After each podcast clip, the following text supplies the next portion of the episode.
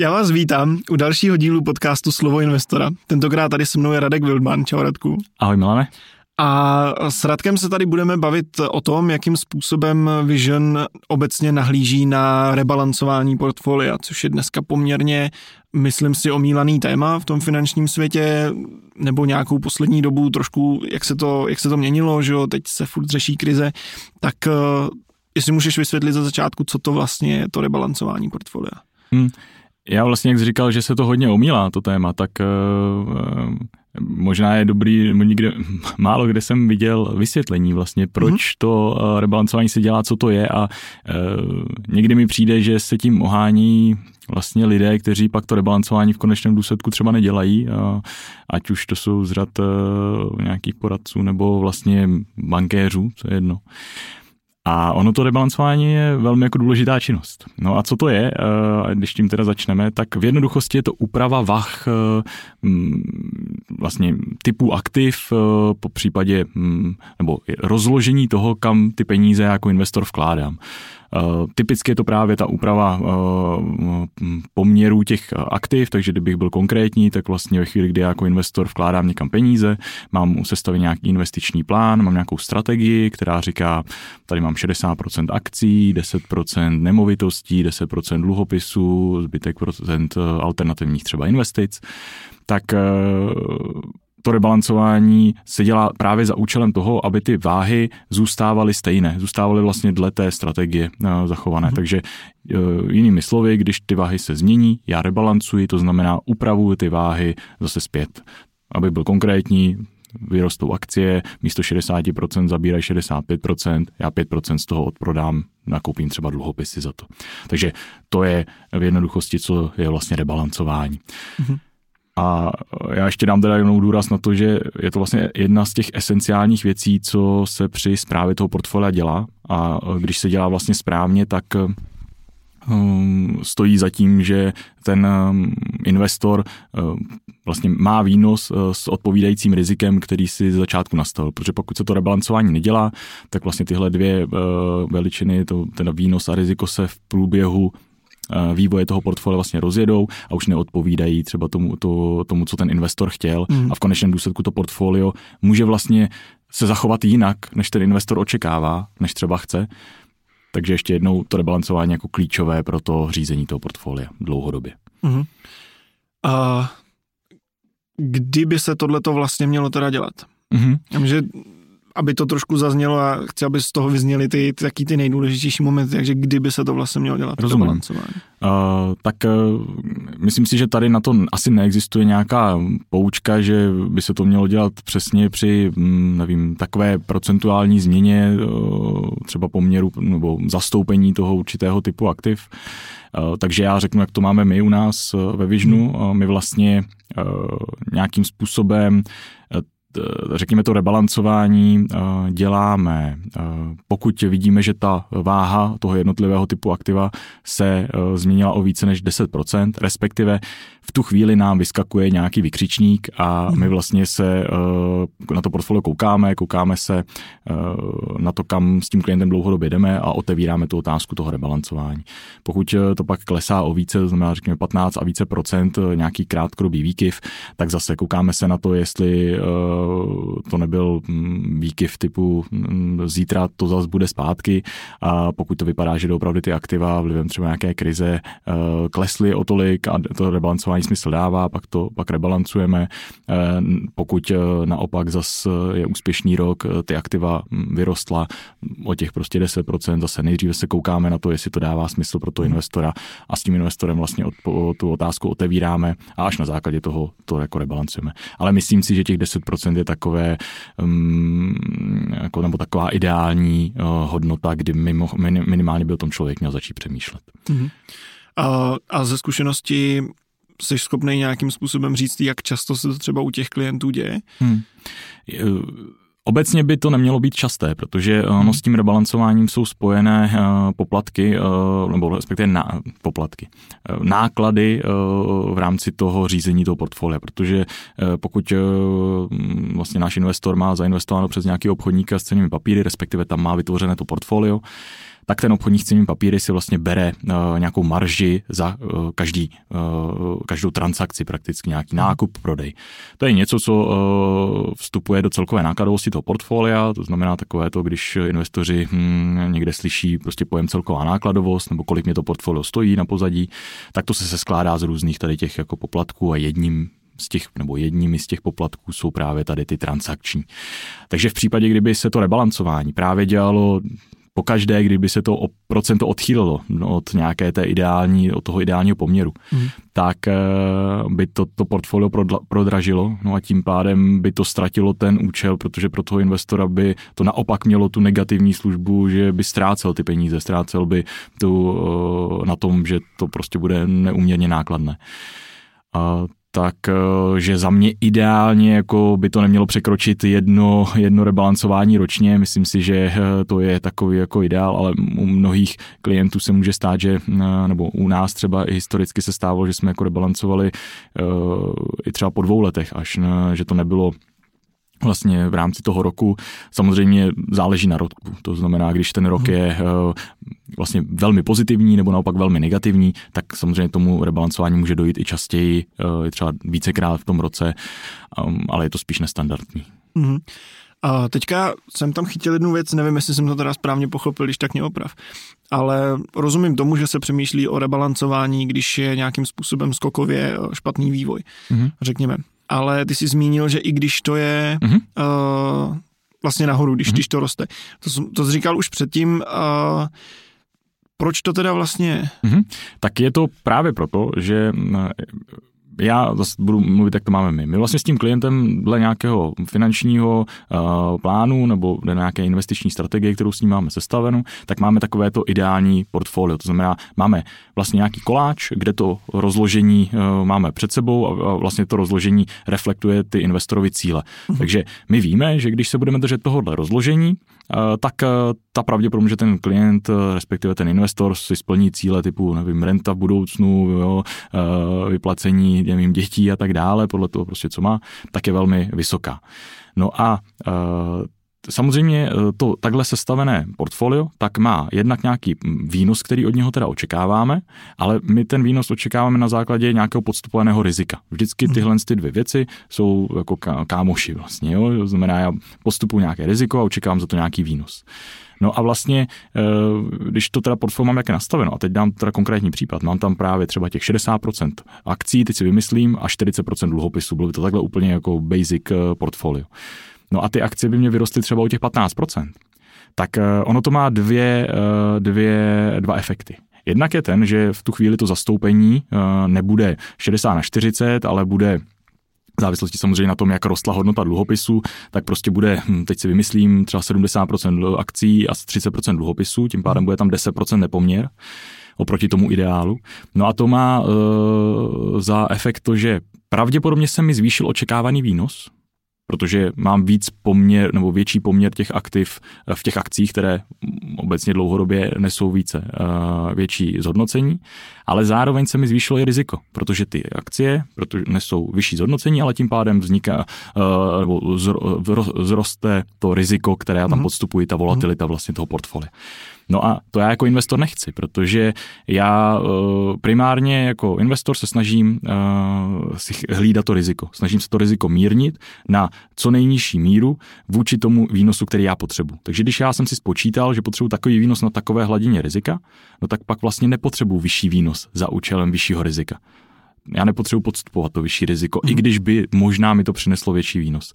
No a v tu chvíli dává právě smysl rebalancovat uh, i uh, to, že mi vzrostly ty uh, akcie právě oproti těm dluhopisům. A ještě tam je teda uh, jako jedna věc, kterou vždycky já tak jako vysvětluji těm klientům, že mi vlastně tím třeba u těch akcí, typicky, protože ono se to většinou děje u akcí, nebo u těch více dynamicky rostoucích nebo volatilních instrumentů, že ty vlastně z, působí tu nerovnováhu. No, takže já zamykám ty zisky vlastně. To znamená, já ty zisky, které jsem na těch akcích vidě, eh, jako udělal, tak já je vlastně odprodám do, do dluhopisu a tím jako zamknu ten zisk na těch akcích v uvozovkách a, a dávám ho jako do nějakého konzervativnějšího instrumentu, mm. tak eh, je tam, může tam být takový jako hezká mm, příměr nebo hezká motivace toho, že já takhle jako postupně si zamykám z toho volatilnějšího instrumentu do těch, do těch méně volatilních, jak mi to portfolio jako roste. Mm-hmm. A, mm-hmm. Tak to jenom ještě mě napadlo teď. Takže vlastně to je podle mě docela zásadní myšlenka, že vlastně když eh, mě udělají poměrně vysoký, vysoký výnos, mm-hmm. třeba ty akcie, řekněme, tak já si potom můžu trošku to portfolio rebalancovat tím způsobem, že třeba z těch akcí, které, které mi už jako vydělaly peníze a zase tam je třeba nějaký předpoklad, že by to mohlo jít zase zpátky dolů, tak já to můžu v tom píku vlastně vybrat část předací do těch, eh, do těch dluhopisů, řekněme, počkat, než se zase ten trh trošku dostane do toho. Jo, jako v podstatě ano, já, nevím, já bych byl opatrný s tím časováním toho trhu, to znamená, my to, to takhle u nás... To jsem chtěl říct, že, to, že tam už to zabíhá trošku do časování, což tak, samozřejmě je ono, Ale není to jako špatná myšlenka, ono většinou hmm. ty investoři tomu takhle přistupují, nicméně um, vlastně my razíme tu uh, myšlenku u těch našich klientů a vlastně to taky učíme, aby uh, neřešili to, jestli se to rebalancuje v, zrovna v tom, kdy je trh nahoře nebo trh dole, prostě rebalancuje se to vždycky vždycky, když je to ta doba vhodná. A ta doba může být vhodná, když se to změní o těch 10%, a uh, um, pak se k tomu ještě třeba přidá to, že uh, právě dle toho investičního plánu furt vychází, že vlastně uh, můžeme si vybrat jakoby to portfolio s tím, s tím nižším rizikem. Jo? Takže my tam prostě, jak říkám, 10% je pro nás nějaký jako vykřičník, pak tam dochází k nějaké ještě jako diskuzi s tím klientem a ještě k nějakým faktčekům toho, jak vlastně jsme přemýšleli nad tím portfoliem v těch letech do budoucna.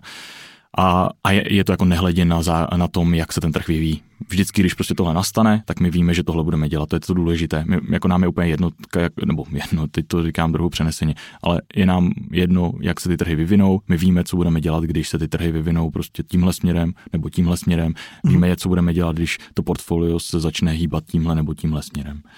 Že vlastně svým způsobem, eh, teď jenom takový příměr si dovolím, my jsme se bavili o tom, že eh, je výhodný investovat přes poradce, kvůli tomu, hmm. že to trošičku dává bokem tu emoční stránku, hmm.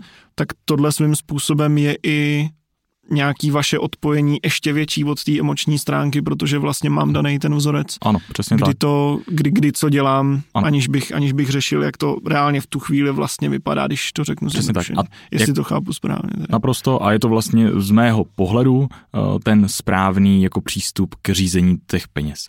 Eh, já už jsem to možná tady někdy říkal, že nemám moc rád ehm, takový ten slogan staráme se o vaše peníze jako o vlastní. Uh-huh protože si myslím, že ta naše přidaná hodnota je trochu to od emočnění, od těch financí a tím, řekněme, máme jednodušší to řízení se dle nějakých takových kritérií, protože prostě tam není ta emoce a v emoce prostě do investic nepatří, nebo respektive jsou tím protivníkem v té hmm. zprávě toho portfolia. Takže ano, myslím si, že to je jako ta naše přidaná hodnota, že tohle tam nemáme logicky. Takže vlastně podle tebe nebo podle Vižnu správný znění tohodle toho tohohle toho sloganu by mělo být staráme se o vaše peníze, jako kdyby jsme s nima neměli, neměli nic společného. To taky asi ne, protože samozřejmě my ty peníze máme rádi, to znamená, eh, máme k ním vztah takový, že oni nechceme přijít, stejně jako kdyby byly naše. A, takže ne, já, nenapadá mě asi teďka, nevymyslím ten slogan. A, nicméně to podstatné tam prostě je, že my nejsme hmm. emočně navázáni na to, když vidíme nějaký pokles třeba v tom portfoliu, nebo i, i růst. Ono, všichni lidi jsou hodně um, nebo ty, ty emoce s námi hodně sloumají, když vidíme ty poklesy. Ale hmm. my si neuvědomujeme, že stejně tak s námi sloumají ty růsty.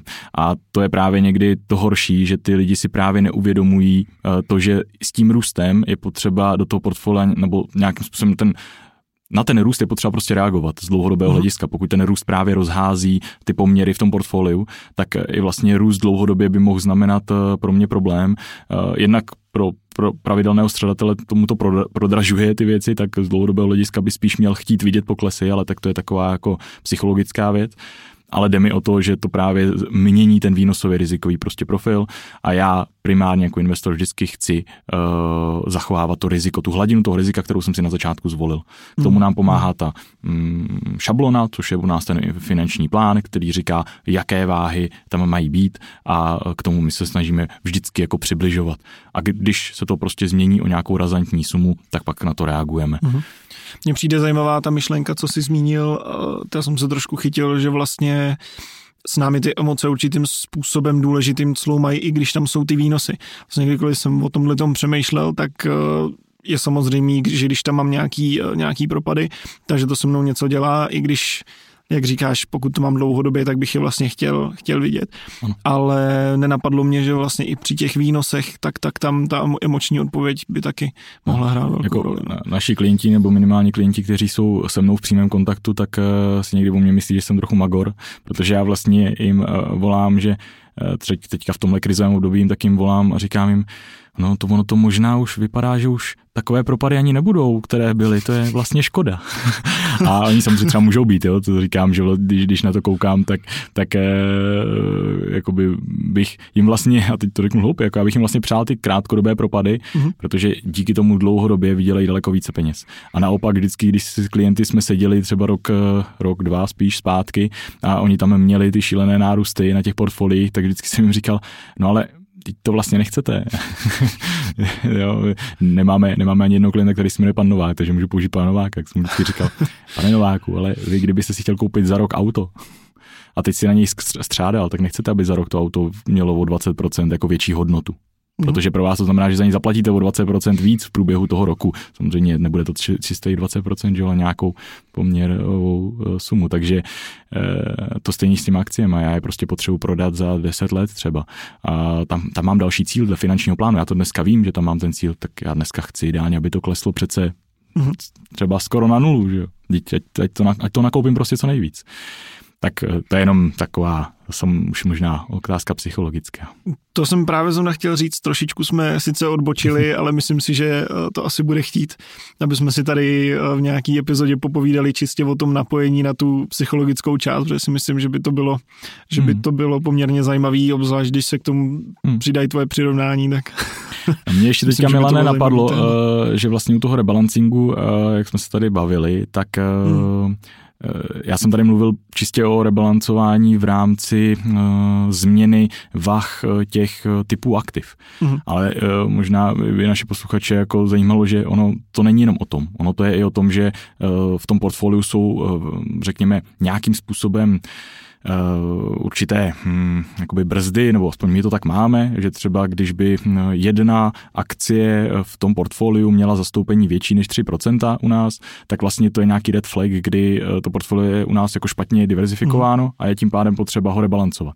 Že to rebalancování nemusí být nutně jenom eh, kleslo nebo vzrostlo nějaký typ aktiv, ale může to být i o tom, že najednou vidíme, že je velký poměr třeba české koruny v tom portfoliu a to vlastně třeba nechceme a může to být prostě z toho důvodu, důvodu, že mm, klient, nevím, poslal víc peněz eh, na nějaký instrument, eh, který byl prostě v korunách, zainvestoval nějakou jednorázovou větší sumu a eh, my vlastně nám to ale nezapadá do toho rizikového zase mm-hmm. profilu, mm-hmm. který počítá s nějakou diverzifikací třeba těch měn. Mm-hmm. Nebo to může být právě zastoupení těch jednotlivých, instru, jednotlivých firm nebo jednotlivých dluhopisů. Prostě jakmile tam nějaká ta firma získá větší tržní podíl a my tam máme, nebo klient má invest, zainvestovat investováno v nějakém indexu, který investuje na základě tržních podílů, no tak uh, najednou tam to firmu má z 5%. A to už může být uh, zase špatně, protože to riziko Aha. může být jako velké.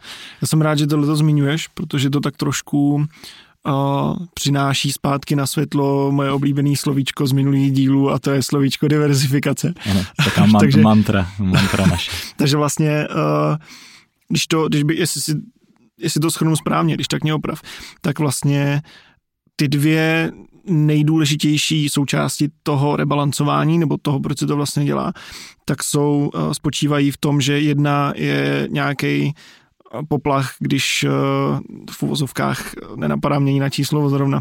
Poplach je možná trošku moc poplašně znějící, ale když je tam moc velký výnos, moc, moc velká ztráta, tak pak je to nějaký red flag, že, že potřeba něco dělat. Hmm. A zároveň, když je to když je to málo diverzifikováno, znamená je, když je tam až moc zastoupená některá měna nebo některá akci. Třeba ano, když Takže to prostě to jsou rozhodíte. vlastně ty dva hlavní. Tak, dva hlavní tak to, je, to je takové to, ano, co na pozadí se rebalancuje uh-huh. a uh, ještě jednou vlastně ten hlavní smysl je zachování toho výnosově rizikového profilu a je to jedna z těch hlavních činností, co my děláme a většinou právě třeba, když se setkám s investory, kteří, nebo nebo s investory, kteří si spravují majetek sami, tak toto neřeší.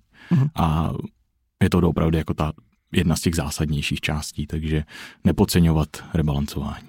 Uh-huh. To je pěkná myšlenka, pěkná myšlenka takhle nakonec.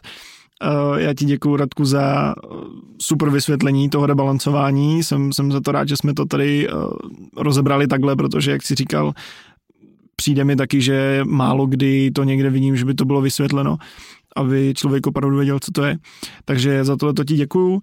A kdyby vás zajímalo něco víc, třeba o rebalancování nebo i o něčem jiném, tak uh, nám napište uh, na Facebook nebo napište přímo uh, na stránky Vision.cz. Zároveň tam jsou i fajn blogy, které se dají přečíst, když vás už nebude bavit poslouchat podcast. A děkujem, že jste poslouchali, mějte se krásně a ty taky Radku, díky. Čau. Taky díky, milé. Mějte se.